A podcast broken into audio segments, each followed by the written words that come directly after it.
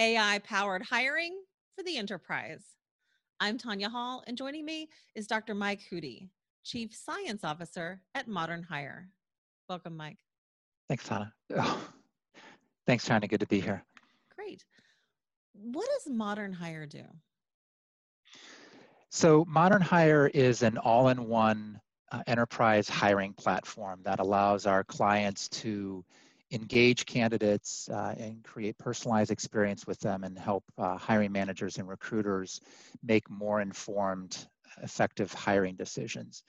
And the platform combines artificial intelligence advanced analytics assessments interview technology automated scheduling all into a seamless uh, saas platform uh, that really enables uh, the hiring process to be more efficient to be more effective and to be more fair where does artificial intelligence plug into the hiring process today?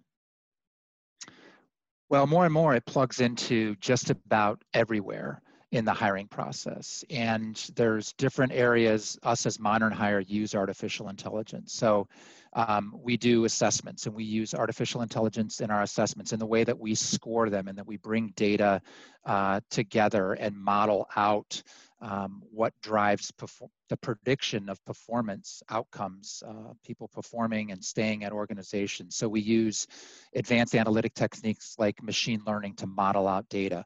We also do it to constantly make those um, those assessments shorter. So kind of what's the minimum amount of data we can get to make a, a prediction about a person's success. That's one way that we use artificial intelligence. Another powerful way is being able to understand and structured unstructured data. So for instance, the interview, we're applying artificial intelligence to the interview to be able to automatically score the interview. With the advances in natural language processing, we're able to actually understand human language uh, and our models have been tuned to understanding uh, uh, understanding language in an, in an interview environment so that we're able to take the content of what a candidate says in an interview and score that in much the way that humans do it today, scored against the key competencies required for the job. So that's another really powerful way that we're using artificial intelligence. We're using it in some easier ways like uh, automation. So taking out the all of the time in scheduling interviews. So much time is wasted every year in managing calendars and trying to get this hiring manager and this recruiter and this candidate lined up.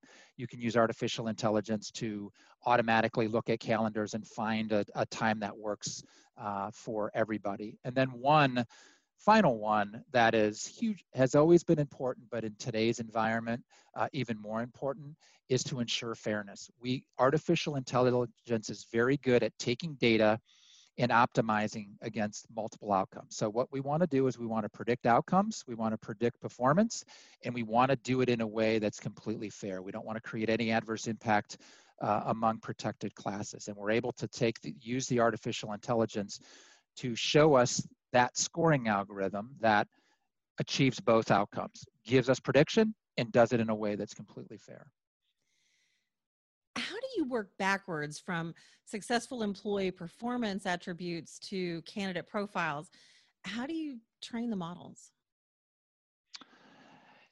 It's a great question, and it highlights the importance of having good quality data. And I think you said something there that's really important, and it's a shortcut that's often taken today when you hear about using artificial intelligence in hiring. And that is um, modeling against what's convenient and readily available as opposed to what really matters. What you've said is what really matters. It's that hiring outcome. Was this person a good hire or not? Are they performing or not? Um, are did they stay with the organization? Are they showing up every day? Those are the outcome. That's what the hiring process is actually about: is getting people that are going to be effective in organizations. All too often, what we see are shortcuts, like um, being able to did we hire the person or not? What did the recruiter think of this individual? That is data, it's out there, it's available, but being able to model a recruiter hiring decision isn't necessarily telling us what we want to know is, well, was that person ultimately uh, an effective hire? And so that is what we do is we start with what do we really care about and we collect that data. Uh, we get that data from our, our clients uh, in the metrics that they gather. We also, we also collect ratings. We ask recruiters or hiring managers to rate those people once they're at work, and that becomes uh, important data for us to tune our models against and to look at our models to say, are they actually doing what we set out to do is predicting success on the job? Do you have to build custom data sets for each employer or industry? Um, you don't have to.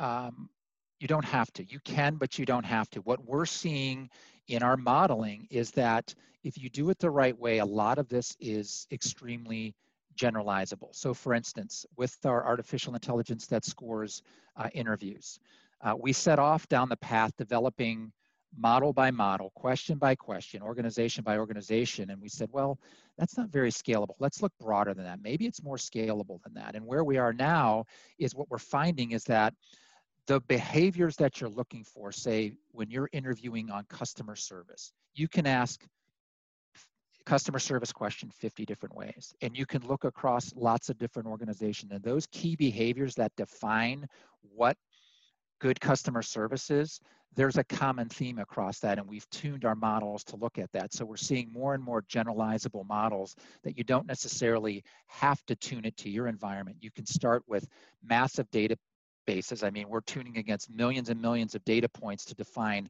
what does good look like and you could actually argue that that data is more powerful than if i have a smaller sample size with my organization only. I'm leveraging millions and millions across lots of different industries to pick up on what defines good customer service instead of a smaller data set that I might have. What are the best practices for creating algorithm transparency and bias mitigation? Yeah, it really does start with start and end with transparency, and that's something that's missing in today's uh, environment when you look at artificial intelligence intelligence and how it's being applied to hiring. Is there this black box that we really don't know what's going on? It's just kind of trust us it works um, and that doesn't feel good for the the the client the company but it certainly doesn't feel good from a candidate perspective. So transparency really starts with understanding what's going on and actually having a perspective and a theory around i'm collecting this data because it's going to tell me this about a person and it's going to help me to predict this outcome. And that's really where modern hire's sweet spot is is yes we have data scientists but we have 40 industrial organizational psychologists which are which are basically behavioral scientists. They went to school way too long to understand what drives performance and behavior in organizations. So everything we do starts with a theoretical background and then we're just doing experiments to bear that out what that does in terms of transparency is we understand what's going into the box to begin with because we've designed it that way. So when we do uh, automatic scoring of our of our interviews, again, to use that as an example, we can tell candidates what we're doing. We can say, well, what we're going to do is we're not looking at facial, we're not looking even at your image we're not looking, listening to your voice. We just care about what you say, the content of your response. And what we're going to do is we're going to take that and we're going to compare it to this massive database of benchmark of other people who answered this customer service question. And we're going to score you on the competency, that core competency customer service that's required for the job because we understand what's going on in the black box. It's what we call, we've changed it from black box to glass box approach and being transparent and helping people understand what's actually going on. But it starts with understanding what's going on and structuring it and being purposeful about the kind of data you collect, then it becomes more explainable. You mentioned the candidate's perspective. What's the reaction by candidates when they learn they're being screened and evaluated by a machine? It's it's a great question because um, you know candidates are being conditioned by some not so great applications out there that stories have gotten out. And so there is um, concern, there's skepticism around how AI is being used. And so that's kind of what we're up against. And so um, we're not guessing at it. We actually just completed a research project to look at artificial intelligence consent. What do candidates actually want to know? Do they want to know tons of information? You know, the Goldilocks, is it just a little bit? Is it a medium or is, or is it a lot? And what we found is that they want to know a lot. They want to they want to know what's going on. So we actually did a study where we looked at different consent statements and how much information we share with candidates and then their reaction to the AI. Uh, would they consent to an interview if they knew that AI was being used? And what was their overall reaction and positivity versus negativity to AI? And we found that what you share with people has a big impact and, and the bottom line is they want to know more. They don't want a very broad statement. They want to know and they want examples. Like we we added examples to one of the statements. So for instance we and that really helped uh, change their perception about ai now the good news in that research study is that most of them still opt in. There is a percentage that are kind of there was this only 10% said, yeah, I probably wouldn't. There was a group that were kind of on the fence, but the vast majority of them still said, yeah, I would opt into knowing that a machine was going to score me in light of knowing how it was going to score me. As employees pivot to pandemic induced remote work, how do automated hiring platforms fit into that environment? Yeah, it's um, what we've seen. So our business is basically making the hiring process virtual. And there was lots of momentum and lots of companies moving in that direction. The early adopters and the not so early adopters were already kind of on board, putting their toe in the water. But what happened with with COVID is that almost overnight, everybody had to bring their process online. It had to be virtual. So it's had a dramatic effect. And even those that kind of lag behind in terms of tech, embracing technology had no choice because you could no longer do, you could no longer do face-to-face interviews. So what we've seen is that everybody kind of jumped in the pool. And now that they're in, there's no going back because you're seeing like, wow, we used to spend hours doing that administrative task. You don't have to do it anymore. Technology helps with that. So people aren't going to go back, but what they are doing is saying, okay, we were using it this way out of necessity, but now let's figure out how to be smarter about it. How can we drive more effectiveness?